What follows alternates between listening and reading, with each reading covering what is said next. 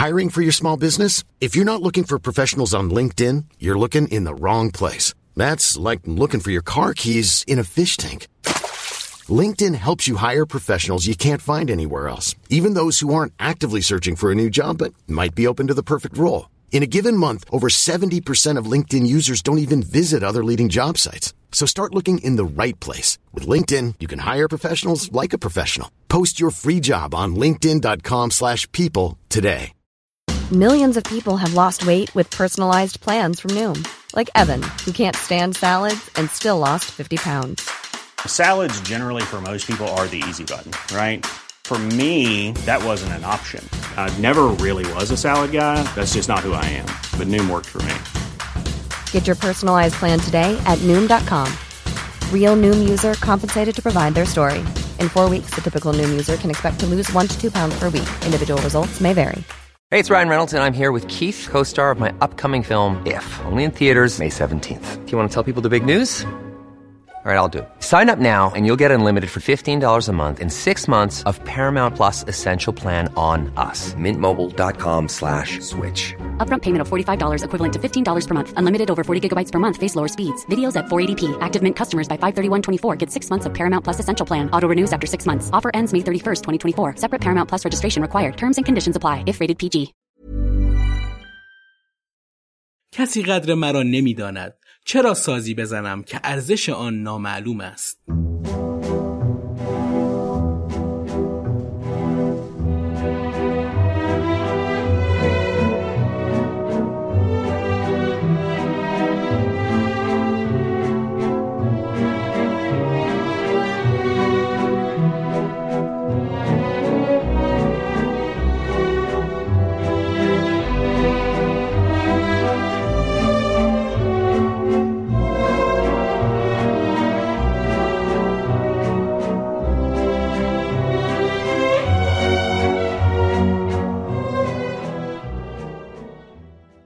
شماره از پادکست دوچار نگاهی می‌کنیم به زندگی حبیب سمایی.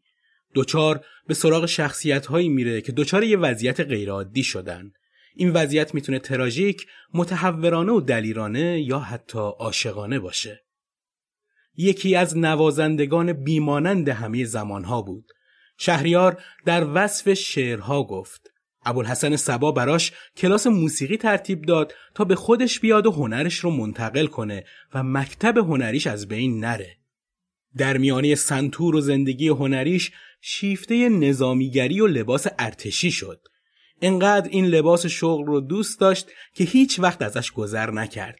اما به این لباس و پوتین هم خیلی اعتنا نداشت و به هیچ موفقیتی مثل گرفتن مدال و درجه‌ای نرسید. روح الله خالقی درباره ابوالحسن سبا و حبیب سمایی نوشته اولی هرچه داشت و می‌دانست نوشت و چاپ کرد و به همه آموخت ولی دومی اصلا با نوشتن آهنگهایش مخالف بود. بعدها هم کاری کرد که اثری از پنجه و مزرابش باقی نماند.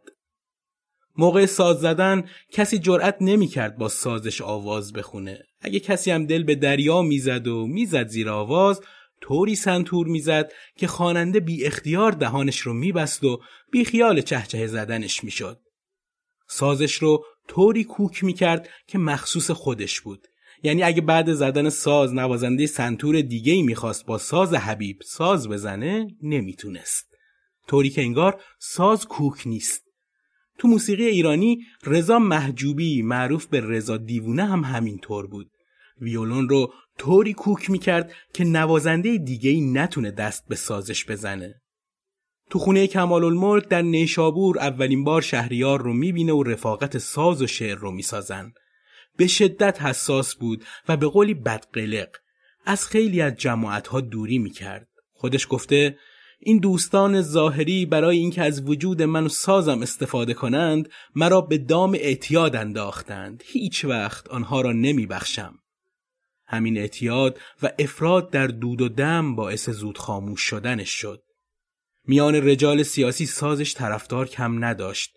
به خصوص محمد علی فروغی که در بیماری و خلوت دوست داشت حبیب در خونش باشه و دست به مزراب ببره. استادی تمام در نوازندگی بود و معلمی بد در آموزش موسیقی. پدرش یکی از نوادر ورزش کشتی و اولین استاد سنتورش بود. پدر هرچی تو موسیقی داشت رو به پسر انتقال داد اما ورزش و اخلاق نیکو رو نتونست منتقل کنه. حبیب سمایی رو پدر سنتور موسیقی اصیل ایرانی می‌دونن. کسی که ساز فراموش شده سنتور رو دوباره زنده کرد. نابغه ای که فقط 37 دقیقه از اجراش روی صفحه سنگی ضبط و باقی مونده. اون هم زیر آواز خواننده که در عشقش میسوخت و میساخت. حبیب قبل از اینکه یه دوچاری باشه یه جنون موسیقیایی بود که خیلی زود و در پختگی سازش خاموش شد من محمد نازمی با همراهی دوستان خوبم بابک جلیلوند نویسنده متن و مهدی جعفرزاده تهیه کننده این پادکست رو برای دوچاری ها تهیه کردیم.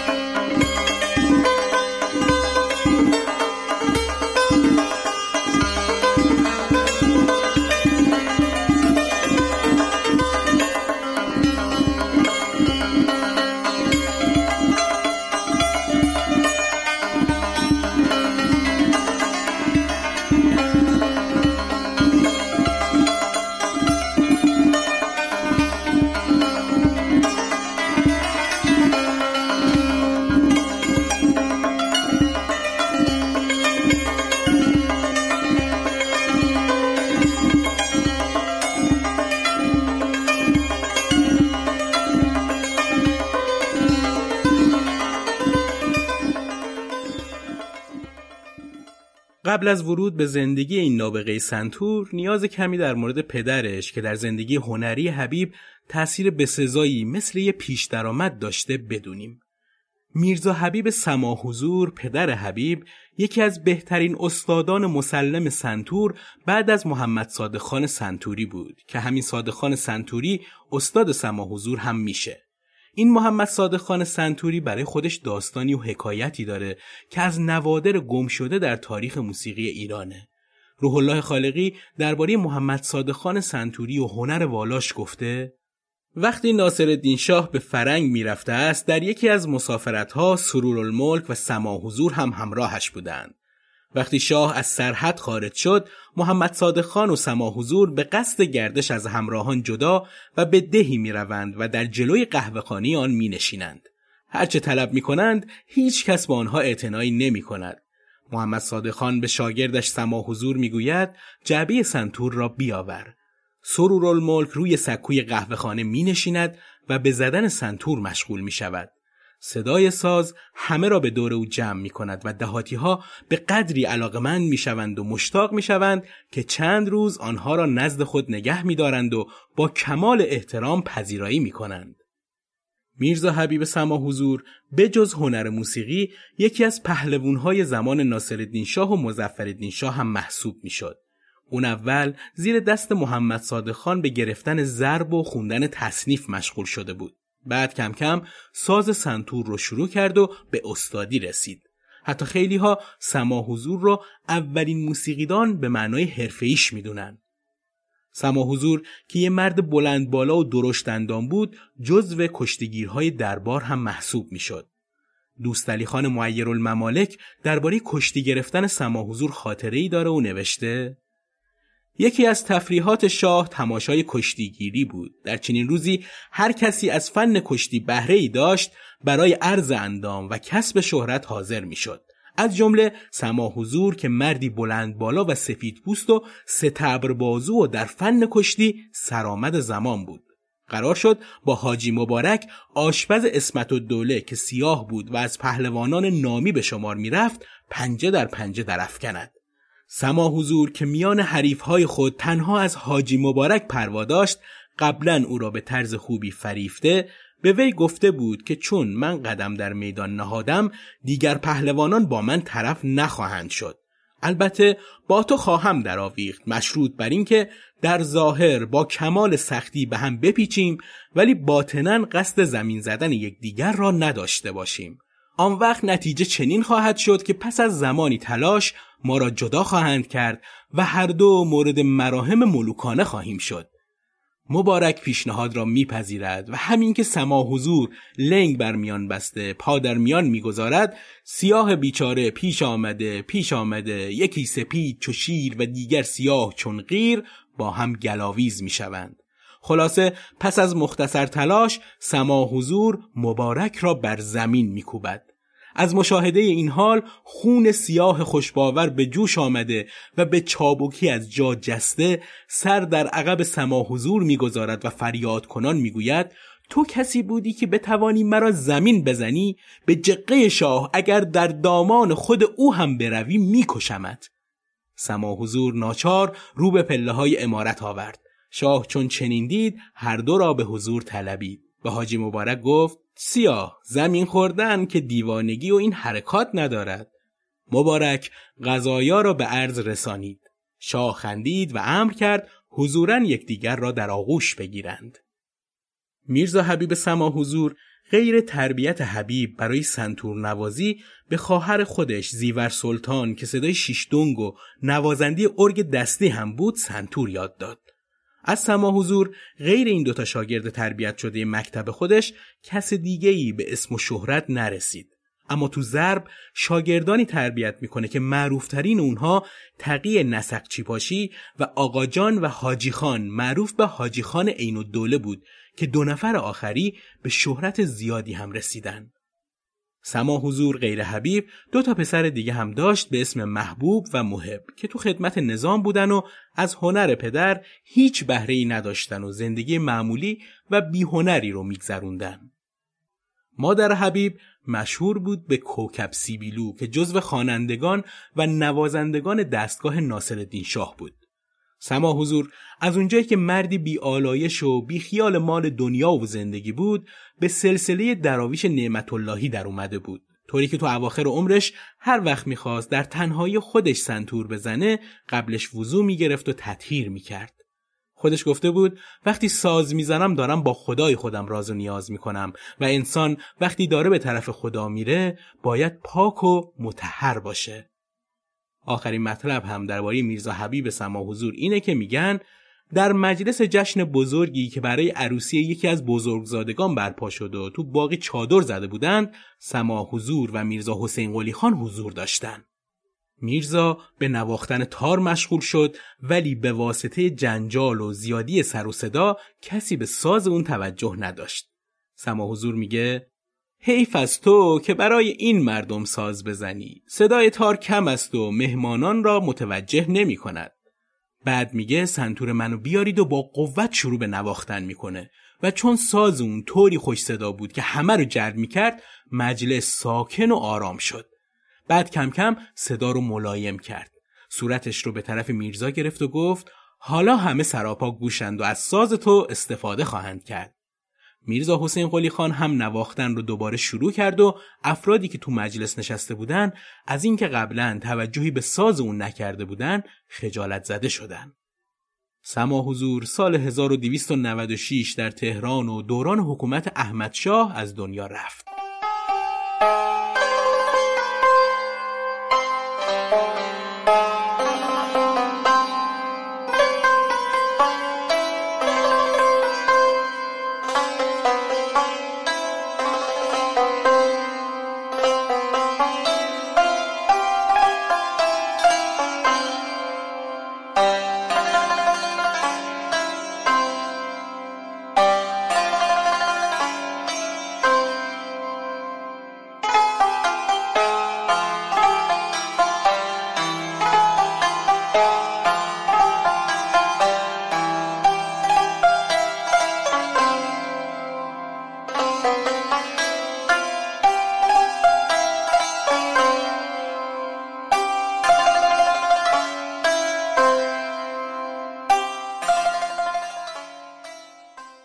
اما برسیم به شخصیت اصلی این قسمت از پادکست دوچار. طبق سنگ مزار حبیب سمایی تو گورستان زهیر و دوله تهران سال تولدش 1284 نوشته شده. اما یه عده مدعیان در سال 1280 به دنیا اومده که این چند سال اختلاف خیلی به ماجرای امروز ما نه کمک می‌کنه نه چیزی هم اضافه. اسم و فامیل حبیب سمایی ترکیبی از اسم و فامیل پدرشه که گفتیم غیر پدر بودن اولین استاد موسیقیش هم حساب میشه حبیب به خاطر فضای مناسب موسیقی های خونش تو سن چهار سالگی با موسیقی ایرانی آشنا شد. وقتی پدرش تو مجالس بزم سنتور می‌زد با دستهای کوچیک و ضعیفش برای پدرش ضرب می‌گرفت. چون نمی‌تونست وزن ساز رو تحمل کنه و پاهاش ممکن بود خواب بره یا حتی آسیب ببینه ساز رو براش میذاشتن روی بالشتی نرم. ساز تنبک باعث شد که هم با وزن خوب آشنا بشه و هم ریتم رو به درستی درک کنه. روح الله خالقی تو کتاب سرگذشت موسیقی ایران از اولین دیدارش با این پدر و پسر اوجوبه اینطور میگه ذکر کلمه سرور موجب انبساط سما حضور شد و به یاد استادش افتاد گفت آری استاد من محمد صادق خان سرور الملک بود که او را رئیس می‌گفتند. زیرا در میان نوازندگان دربار ناصر شاه همه او را به استادی و ریاست قبول داشتند. آبدار باشی که موقع را مناسب دید گفت برای شادی روح آن مرحوم که استادی مانند شما پرورانده است امشب ما را از نقمات زیبای سنتور خود بهرهمند کنید. سما حضور مثل کسی که حالت جذبی یافته باشد بی تعمل حوله روی سنتور کشید و مزراب ها را به دست گرفت و شروع به نواختن کرد هنوز چند مزراب بیشتر نزده بود که به پسرش اشاره کرد تا ضرب را بردارد و با او همراهی کند. حبیب کوچک تنبک را به بغل گرفت و نرم نرمک با انگشتان ظریف خود بنواخت. دیگر صدایی جز ضربات مزراب استاد و پشتیبانی ضرب شنیده نمی‌شد. حبیب تو شش سالگی به صورت جدی پای سنتور پدر ضرب می گرفت. دیگه اون شکل سرگرمی و بالشت زیر ساز براش تموم شده بود. ساز رو می‌گرفت به آغوش و مثل نوازنده های حرفه‌ای ساز می‌زد. تو این سن به تشخیص درست پدر ساز سنتور رو هم شروع کرد. طوری که تو ده سالگی سازش کاملا شنیدنی و مورد تحسین استادان فن و مجلس قرار می گرفت. یکی از دوستان سما حضور که یه شبی تو مجلس بزمی حضور داشت و حبیب کوچیک رو همراه پدرش تو اون محفل دیده گفته حبیب کوچک هم با سنتور پدرش ضرب می گرفت و هم تنهایی از عهده نواختن سنتور برمی آمد. گاهی پدرش با مزراب های سنتور روی انگشتان کوچک او می‌زد و اشتباهاتش را تذکر می‌داد که دل ما به حال بچه کوچک میسوخت. ولی کسی را یارای آن نبود که پدر هنرمندش را ملامت کند چه سما حضور مردی بزرگوار و با شخصیت بود و اگر دوستانش در این باره به او تذکر می‌دادند می‌گفت منظور تربیت دست و پنجه اوست که یادگار من خواهد بود. محمد علی برومند در مورد نوازندگی دوران بلوغ سمایی از زبان خود حبیب گفته من ساز می‌زنم و خیلی ها ممکن است از من بهتر بزنند بدتر هم بزنند ولی حبیب سمایی نمی‌شوند. او در مورد خودش به یقین رسیده بود درست هم می‌گفت. حبیب حقیقتا در کار خودش تک بود. موقعی که بچه بودم او را می دیدم که با پدرش مرحوم سما حضور به منزل ما که محفل هنرمندان بود می آمدند. در همان سن و سالی که عکسش در خانه ما انداخته شد و خالقی در کتابش چاپ کرده کاری کرد که همه را متعجب کرد. یک پارچه انداخت روی سنتور و شروع به نواختن کرد که خیلی مورد تحسین قرار گرفت. حبیب سمایی واقعا نظری نداشت. دو ساعت در شب سلو می‌زد و مجلس را مبهود نگه می داشت. دو ساعت ساز زدن کار آسانی نیست. لازمه بگیم که تو اون زمان همه نمد به مزراب ساز نمی زدن و گاهی برای اینکه صدای نرمتری از ساز بیاد پارچه نازک روی ساز میذاشتن و نوازندگی می‌کردن. اما الان دیگه همه مزراب های سنتور نمد نرمی دارن که اون خشکی ضربه چوب رو می‌گیره. کسانی که بینمت ساز می‌زدن دیگه در اوج نوازندگی بودن. حبیب یه مدت کوتاهی رو تو مدرسه موزیک که به سرپرستی مرحوم سالار معزز اداره می‌شد درس خوند و یه مقداری با مقدمات نطخونی آشنا شد. البته این روایت خالقیه روایتی که مخالفانی هم داره و مابقی اساتید میگن حبیب هیچ وقت از نوتنویسی و نوتخونی برای کارهاش استفاده نمی‌کرد و با خط و زبان موسیقی به کلی متارکه کرده بود هرچی بود تو ذهن و روحش بود که مینواخت و برای همین کارهاش رو خودش نه نوتنویسی کرد نه دوست داشت این کار رو انجام بده سما حضور پدر حبیب که اول اپیزود ازش گفتیم اواخر عمرش به مشهد سفر کرد و همونجا موندگار شد.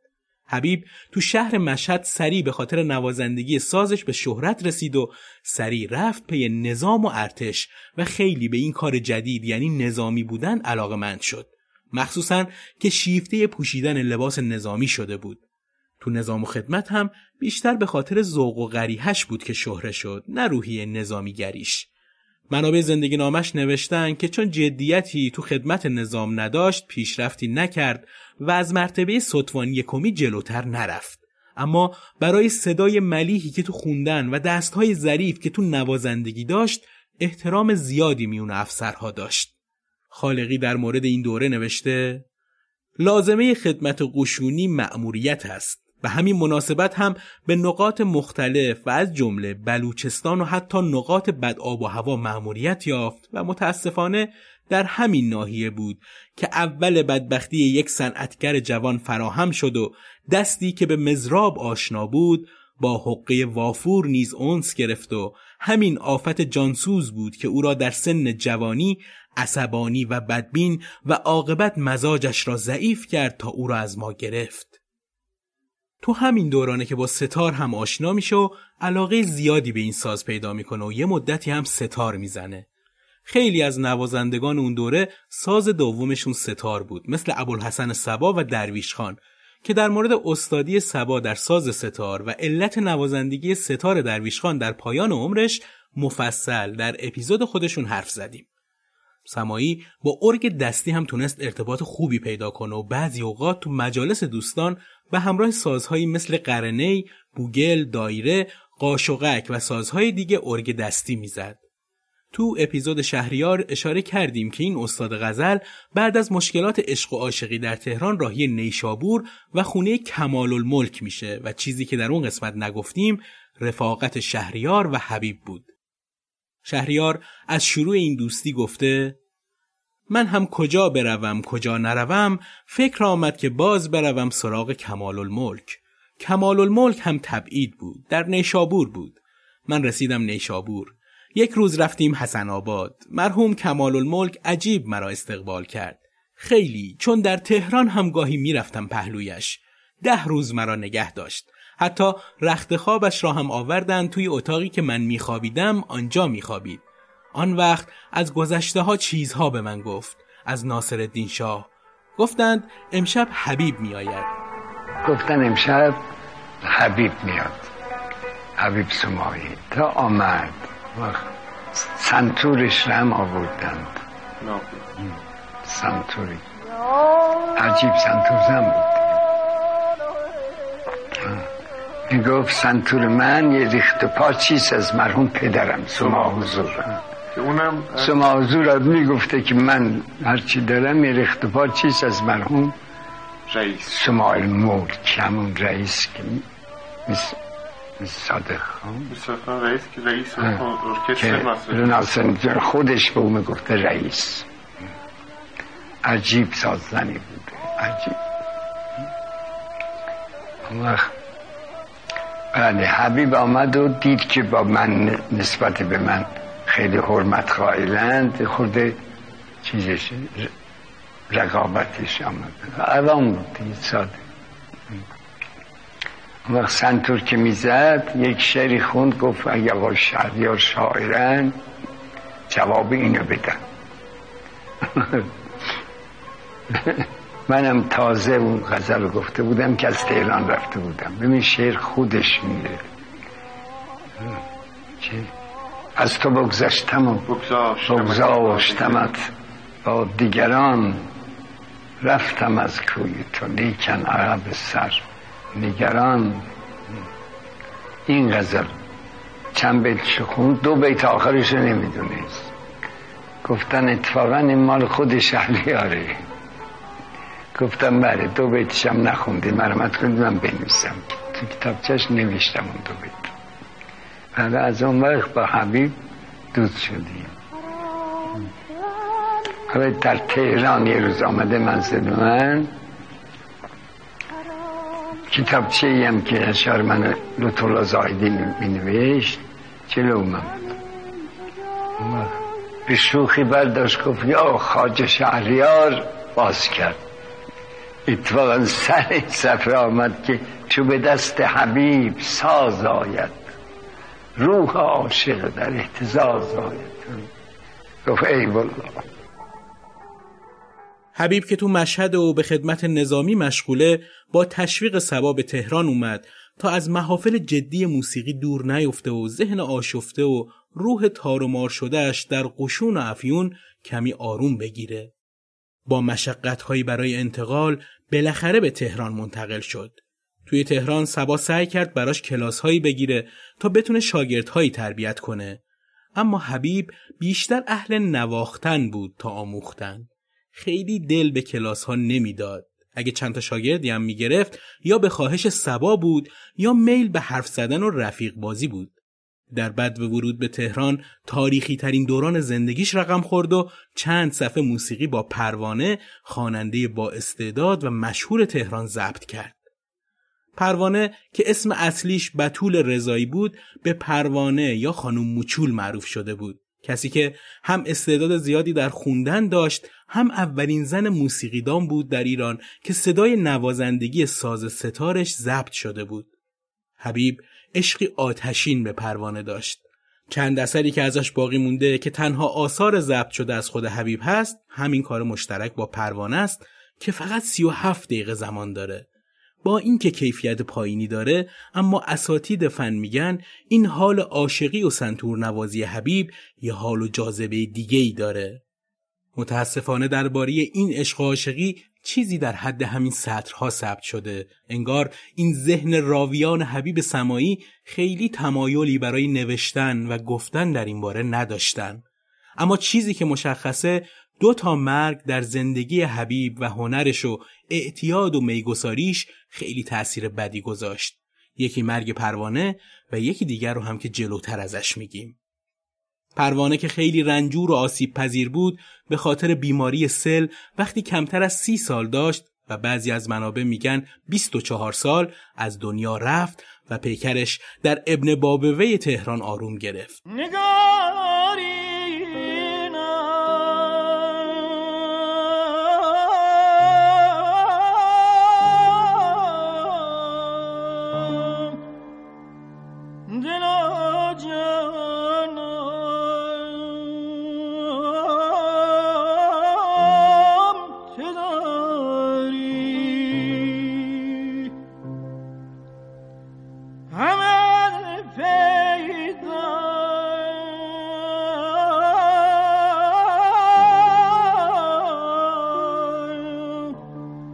و پنهان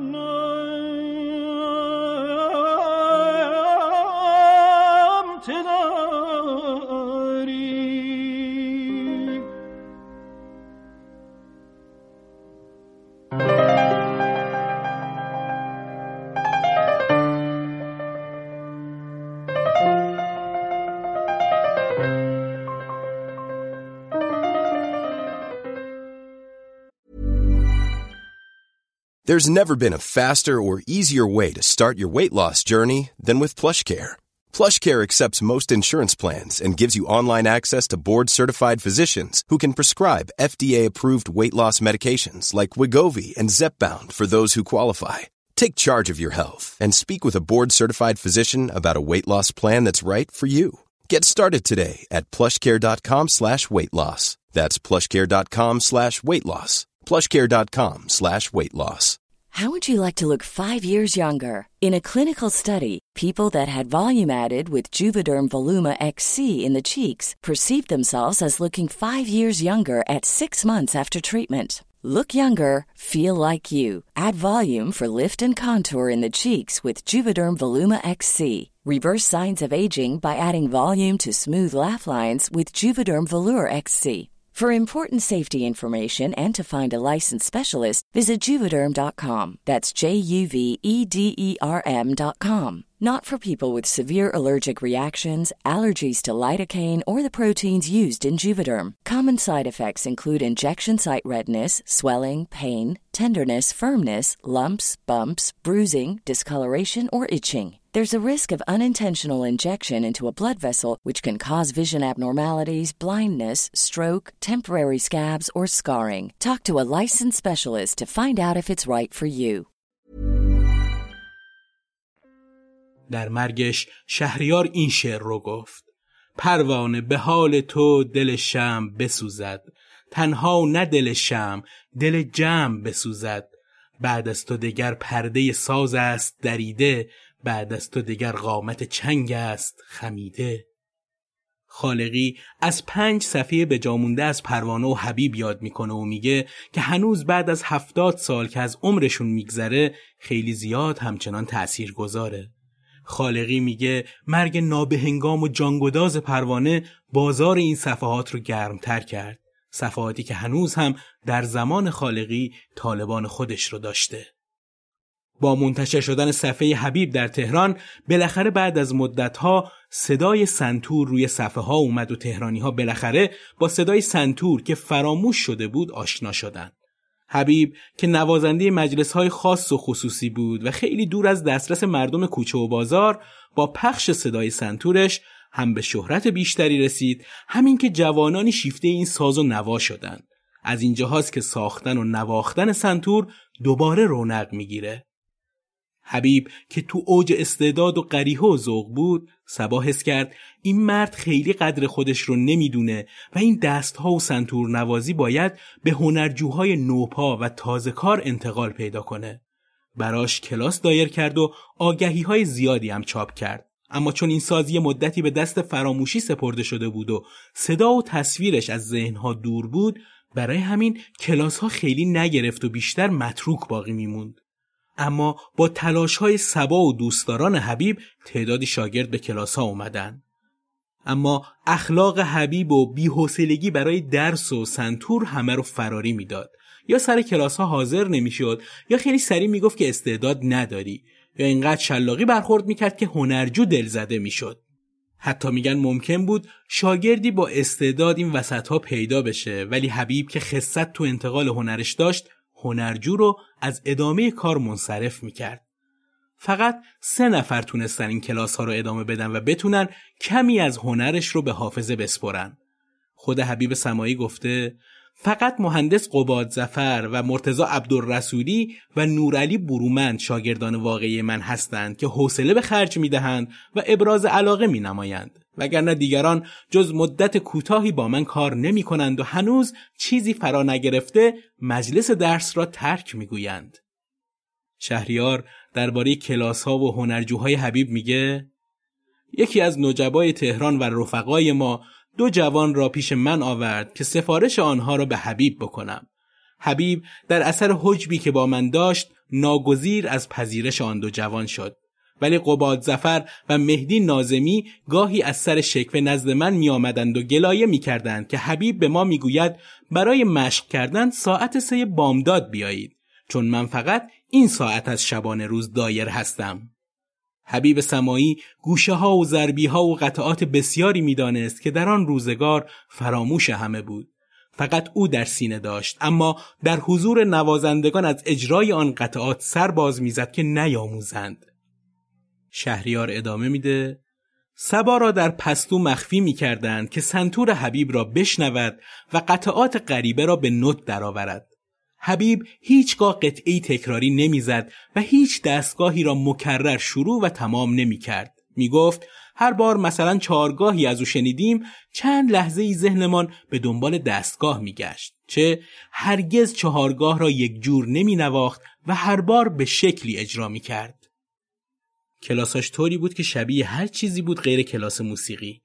کسانی که دووم می آوردن جزو دوستان نزدیکش بودن یا با صبری که داشتن جزو دوستان نزدیکش می شدن.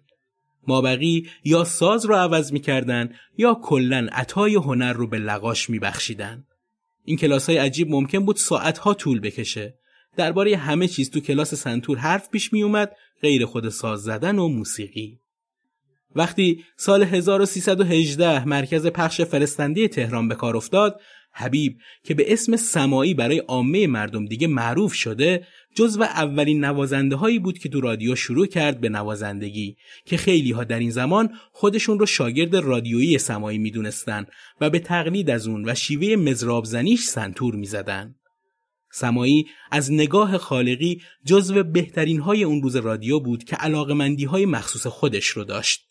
سمایی در رادیو با خواننده های بنامی مثل قمرالملوک وزیری و تاج اسفانی سنتور نوازی کرده و حتی در جاهای خودش هم خونده. سمایی که گویا از شرایط رادیو در دادن حق و زحمه و این هواشی ناراضی بوده از رادیو بیرون میاد و کسی سراغی ازش نمی‌گیره. با اینکه بهش میگن کلی طرفدار پیدا کرده اما حال دلش خوب نمی‌شد. خودش می‌گفت کسی قدر مرا نمی‌داند چرا سازی بزنم که ارزش آن نامعلوم است حتما یادتون هست که در اپیزود ابوالحسن سبا به خروجش از رادیو اشاره هایی کردیم و گفتیم که شرایط رادیو در اون زمان خیلی از نظر مالی و احترامی در خور این اساتید نبوده. اداره موسیقی این وسط می‌خواست که سماعی رو راضی نگه داره بهش گفتن از قشون و افسری کناری گیری کن و به وزارت فرهنگ منتقل شو. در سمت هنرآموز سنتور اداری موسیقی مشغول به کار شو. که هم در ارتش و نظام وقتت گرفته نشو هم در جای درستی باشی که مکتب و این شیوه سنتور نوازی به کار بیاد و منتقل بشه. اول سمایی خیلی استقبال کرد. دو تا سه ماه مرتب سر کلاس ها شرکت کرد. چند تا شاگرد هم از بین داوطلب های ساز سنتور انتخاب کرد و مشغول تعلیم اونها شد. اما همین که کارهای انتقالش انجام شد پشیمون شد و کلاسهاش رو ترک کرد. با علاقه ای که به لباس افسری داشت دوباره به وزارت جنگ منتقل شد. اون همیشه از معلم موسیقی بودن گله داشت. میگن سبا برای اینکه کلاسهاش تعطیل نشه و شاید دوباره برگرده یه مدتی کلاس های سنتور حبیب رو اداره کرد اما به قول خالقی این کار هم میسر نیفتاد و زور سماعی افسر بر سماعی هنر آموز افسون شد و کلاس بی معلم هم تعطیل شد.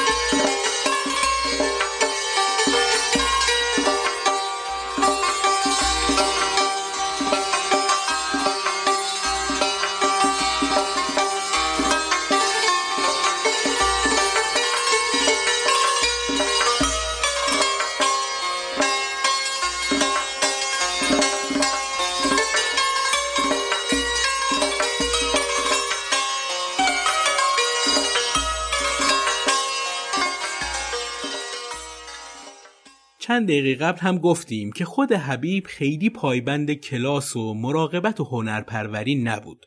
یکی از دلایل این وجه از شخصیتش شاید به خاطر تربیت موسیقیایی خودش باشه که تو خانواده اهل هنر به دنیا اومد و پرورش پیدا کرد و پدری داشت که استاد و صاحب فکر و ذوق بود و این رو وقتی در دیگران نمی‌دید خیلی حس و حال و انگیزه درس دادن و انتقال هنر براش ایجاد نمی‌شد. بعد شهرتش تو رادیو تو جشن هزاری فردوسی بود که دوباره اسمش سر زبون ها افتاد.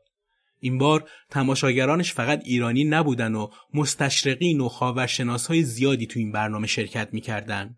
هانری ماسه که یکی از این خاورشناسان بنام بود درباره سنتورنوازی حبیب اینجور نوشته. موسیقی ایرانی همانطور که منشه موسیقی مشرق زمین است باید روزی موجب افتخار ایران باشد ایرانی ها به جای تقلید از موسیقی فرنگی باید همت کنند امثال سماعی و دیگر نوازندگان را به جهانیان معرفی کنند و این نوای جانبخش را به گوش عالمیان برسانند. دوستانی که قسمت 19 پادکست رو گوش داده باشن خاطرشون هست که سبا خاطره تعریف می‌کنه از نوازندگی خودش و حبیب سمایی و چند تا استاد دیگه در مقابل رضا شاه حالا از یه زاویه دیگه ماجرا رو دوباره میگیم که تو این روایت حبیب سمایی پررنگ تره. یک روز برای مشیر همایون شهردار سبا، حبیب سمایی، حسین تهرانی و علی اکبرخان شهنازی خبر میآورند که روز پنجشنبه رضا شاه دعوت کرده بیایید. اینها در روز معین می‌روند و آنها را می‌برند داخل اتاق. همه حاضر و آماده رضا شاه می. می‌گوید پذیرایی شدید همه به هم نگاه می کنند. رضا شاه می‌گوید من می‌روم یک ساعت دیگر میآیم. پس از یک ساعت میآید. می نشیند روی صندلی و همه ایستاده بودند. حسین تهرانی را می‌گوید تو روی صندلی بنشین ایستاده که نمی‌توانی بزنی. سبا را می‌گوید تو می‌توانی ایستاده بزنی. حاج علی اکبرخان شهنازی و حبیب سمایی هم روی زمین می نشینند. خواستند با هم حرفی بزنند. رضا شاه می‌گوید نه تک تک بزنید. اول همایون شهردار پیانو می‌زند. یکی دو جا به خاطر حضور رضاشاه در اتاق و آن کپکبه و دبدبه خارج می‌زند. بعد که تمام می شود شاه به او می‌گوید چرا هول شدی؟ یکی دو صدای ناجور شنیدم. حالا این را آدمی می‌گوید که موسیقیدان نیست. حاج علی اکبر شهنازی ساز می‌زند. همینطور سبا که خودش می‌گفت من خودم را از قبل باخته بودم و رضاشاه نگاه تندی به من کرد تا رسیدیم به حبیب سمایی. او در ارتش همردیف صدفان سه بود. حبیب شروع به نواختن کرد و بدون کم و کاست به آخر رساند. تمام که شد رضا شاه گفت این نوازنده از همه شما بهتر نواخت. سال 1323 وقتی انجمن موسیقی تأسیس شد سماعی جزو اولین کسایی بود که وارد این انجمن شد و میگن تو چهار تا برنامه هم ساز زد اما وقتی قرار شد همه عضویت رسمی داشته باشند و برای عضویت اقدام کنند دیگه تو برنامه های انجمن شرکت نکرد. به نظر خالقی حبیب به خاطر اینکه بیشتر شیفته تکنوازی و مدل سنتی بود خیلی کار تو گروه و گروه نوازی رو نمیپسندید و یه جورایی دوری می‌کرد از جمع نوازی. البته خود حبیب همچنان ادعا داشت که تو این انجمن هم قدر من رو نخواهند دونست. تو این سالها حبیب ازدواج دومی هم کرده بود. این رو هم بگیم که منابع درباره چند ازدواج حبیب خیلی چیزی ننوشتن. راویان یا ملاحظه کردند که وارد زندگی شخصیش نشن یا براشون اهمیت نوشتاری نداشته که در موردش یکم با جزئیات بیشتری یادداشت بردارن. یه نوع خصت تو تاریخ نگاری ما متاسفانه وجود داره که ما را از شناخت همه جوانب شخصیتی افراد مهم و تاثیرگذار کشورمون محروم می‌کنه. این در صورتیه که شما وقتی به زندگی بتهوون و موتزارت و بقیه موسیقیدانهای کلاسیک مراجعه می‌کنید بیشتر زندگی و روزمره هاشون تا هنرشون ثبت و تاریخ نگاری شده. این قصه پرسوز و گداز حبیب رو فقط تا اینجا می‌دونیم که از همسر دومش صاحب یک کودک خردسالی شده بود که بهش نینا می‌گفت.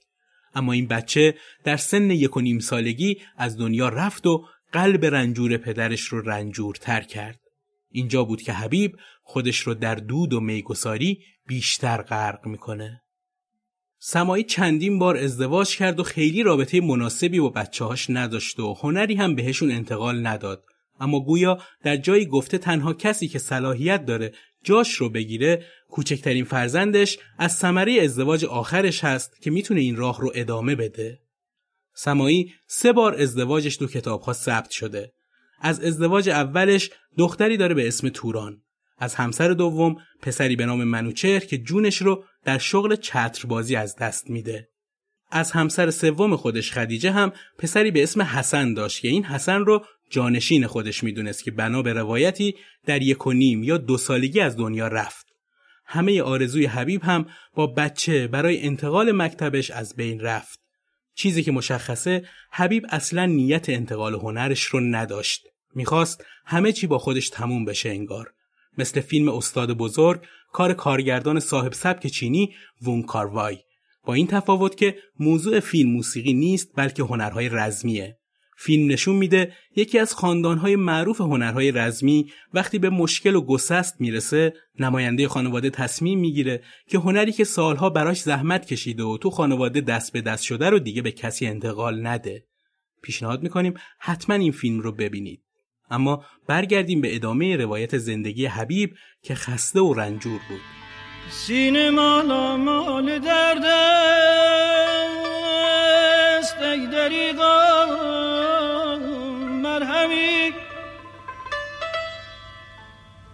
سینه مالا مالی درد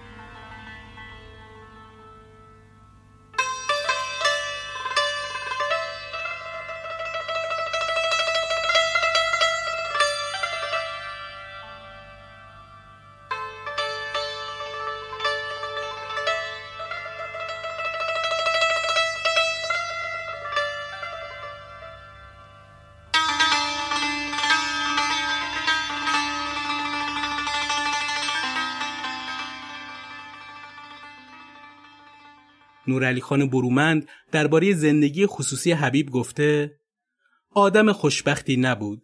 زندگی خانوادگی او همیشه متلاشی بود. شاید دلیلش هم وجود خود او بود.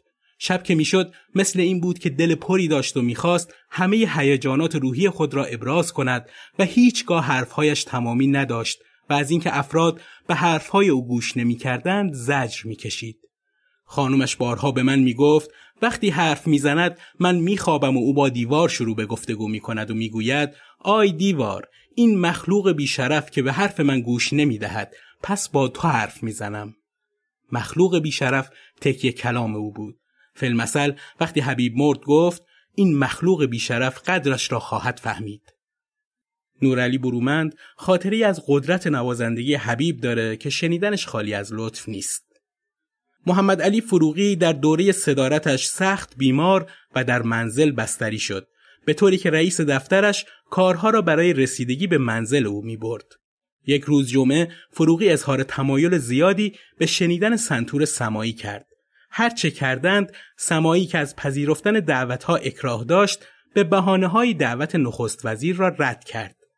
رئیس دفتر نخست وزیر که با نورعلی خان برومند خیشاوندی داشت به وی متوسل شد و نورعلی خان شخصا سمایی را به خانه نخست وزیر برد. به هنگام ورود پزشک معالج مشغول اندازه گرفتن فشار خون بیمار بود. نورعلی خان که خود پزشک حاضقی بود از پزشک معالج سوال کرد و متوجه شد فشار خون نخست وزیر خیلی بالاست و در واقع یکی از ناراحتی های اساسی نخست وزیر نیز همین بالا بودن فشار خون بود. پس از اتمام کار سماعی مزراب به دست گرفت و به مدت سه ربع ساعت گوشه های از دستگاه همایون را نواخت. وقتی که استاد دست از ساز کشید بیمار احساس بهبود داشت و اظهار خوش احوالی کرد. به پیشنهاد برومند دوباره فشار خون او را گرفتند. طبیعی شده بود. فروغی از این قضیه سخت اظهار تعجب کرد و زبان به تمجید از موسیقی اصیل ایرانی گشود. نورعلی خان از فرصت استفاده نموده گفت ولی همین موسیقی ایرانی را چند روز است از برنامه هنرستان عالی موسیقی حذف کردند. نخست وزیر پرسید چه کسی حذف کرده است؟ جواب دادند رئیس هنرستان پرویز محمود. نخست وزیر خاموش شد. آنگونه که رئیس دفتر وی چند روز بعد برای نورعلی خان گفته بود پس از رفتن نورعلی خان و حبیب سمایی نخست وزیر به رئیس دفتر خود دستور می دهد که فردا شنبه قبل از اینکه پرونده ها را به منزل من بیاورید ابتدا به وزارت فرهنگ رفته حکم ازل رئیس و معاون هنرستان و حکم انتصاب آقایان وزیری و خالقی را به ریاست و معاونت هنرستان می‌گیرید و بعد اینجا میایید. روز شنبه قبل از ظهر این احکام صادر و ابلاغ شده بود. حبیب تو راه رفتن و غذا خوردن هم مثل های معمولی نبود. همه چیز شبیه سنتور زدنش بود. تو زندگی به سلامتیش بی توجه بود و هر وقت کسی بهش این سبک زندگی رو گوشزد می‌کرد یه جواب بیشتر نمی‌داد. جهنم بزار ده سال زودتر بمیرم. یه جنون در حرکت بود که نه قدر زندگی رو می‌دونست و نه قدر هنرش رو. کسی که شاید سالها و قرنها باید بگذره تا کسی شبیهش بیاد. نورعلی برومند درباره روزهای پایانی زندگیش نوشت او در زندگی به سلامتیش بی توجه بود و هر وقت به او می‌گفتم می‌گفت جهنم بگذار ده سال زودتر بمیرم به او گفتم ادامه این وضع ممکن است تو را معیوب سازد و در بستر بیماری سالها زجر بکشی. از این حرف شدیدا ناراحت شد و گفت از تو خواهش دارم وقتی مردم مرا در زهیر و دفن کن. حبیب دو هفته بعد از بیماری فوت کرد و دلیلش هم نبودن یک پرستاری صحیح از او بود. اگر به دقت از او مواظبت می‌شد نمیمرد. در روزهای آخر دیگر کلامی به زبان نراند و با اشاره حرف می‌زد. وقتی مرد من در بستر بیماری بودم ولی تلفنی وصیت او را انجام دادم. وقتی حبیب مرد قباد زفر بر سنگ قبر او عکس یک سنتور و دو مزراب ترسیم کرد و به دلیل عشق او به موسیقی شاگردان و دوستانش در شب چهلم بر سر مزارش جمع شدند و ساز زدند و قطعاتی را که استاد به آنها یاد داده بود نواختند. حبیب اگه سال تولدش مجهول و بالا پایین داره همه چی برای مرگش دقیق و درست مشخصه. بهمن سال 1324 شمسی مبتلا به ذاتوریه شد و شش ماهی به بستر بیماری افتاد. همسرش هم هرچی تلاش کرد نشد که نشد و در نهایت 20 تیر 1325 این نابغه سنتور از دنیا رفت. دکترها که سر بالینش حاضر می شدن و وضعیتش رو چک می کردن می گفتن سمایی یه عضو سالم تو بدنش نداره و تا اونجا که ممکن بوده در حق خودش دشمنی کرده. دو روز بعد ساعت پنج بعد از ظهر پیکر نحیف سمایی در حالی که دسته موزیک نظام آهنگ ازامی زد از خیابان ژاله حرکت داده شد. تعدادی کمی از دوستان و بستگان با تعدادی بچه که نمی‌دونستن مراسم کی است و فقط به عشق موزیک و مارش عزا دنبال تابوت حبیب را افتاده بودن روانه زهیر و دوله شدن. پیکرش کنار قبر کوچیک فرزندش آروم گرفت و تو زهیر و دوله ابدی شد. شم او پروان منم دست میخان منم رسوای زمان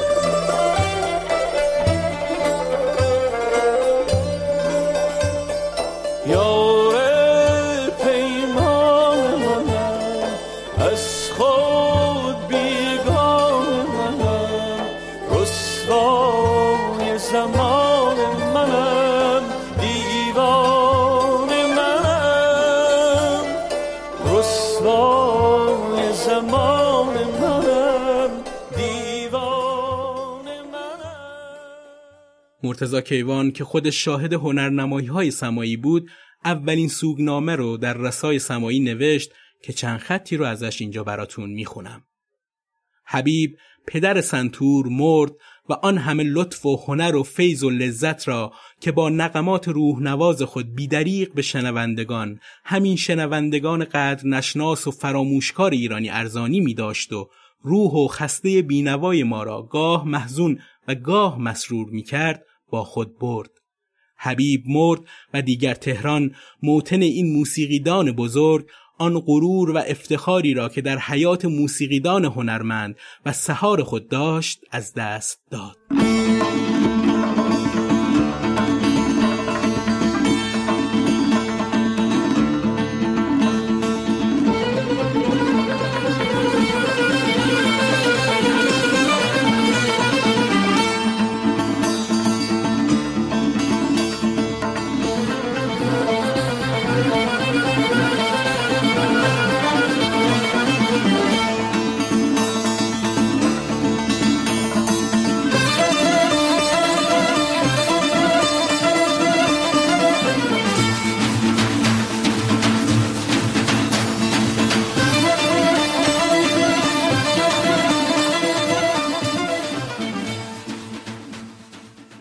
دفتر 24 مین قسمت پادکست دوچار رو با معرفی منابع که متن رو بر اساسشون نوشتیم میبندیم. حبیب سمایی و راویان آثار او از نشر سوره مهر کتاب چهره های موسیقی ایران معاصر جلد یک و جلد دو از نشر نو و کتاب سرگذشت موسیقی ایران از نشر صفی علی شاه ما تو پادکست دوچار همه تلاش خودمون رو می‌کنیم که از شخصیت های مهم کشورمون بگیم و امیدواریم که شما هم با معرفی این پادکست به بقیه تو این تلاش همراهمون بشید و کمکمون کنید که تو این راه محکمتر و باثباتتر قدم برداریم. پادکست دوچار رو از همه اپلیکیشن های پادکست می‌تونید بشنوید که لینک podcatcher های مهم و شبکه های اجتماعیمون رو تو توضیحات این قسمت گذاشتم. شاد باشید و بدرود.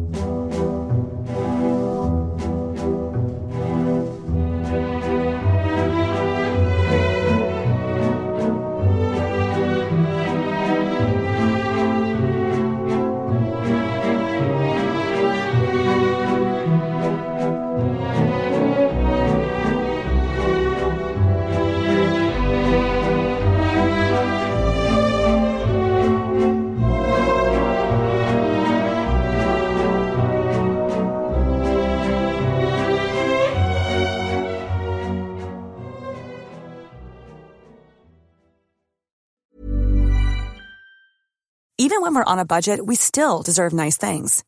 Quince is a place to scoop up stunning high-end goods for 50 to 80% less than similar brands. They have buttery soft cashmere sweaters starting at $50, luxurious Italian leather bags, and so much more. Plus, Quince only works with factories that use safe, ethical, and responsible manufacturing. Get the high-end goods you'll love without the high price tag with Quince. Go to quince.com/style for free shipping and 365-day returns.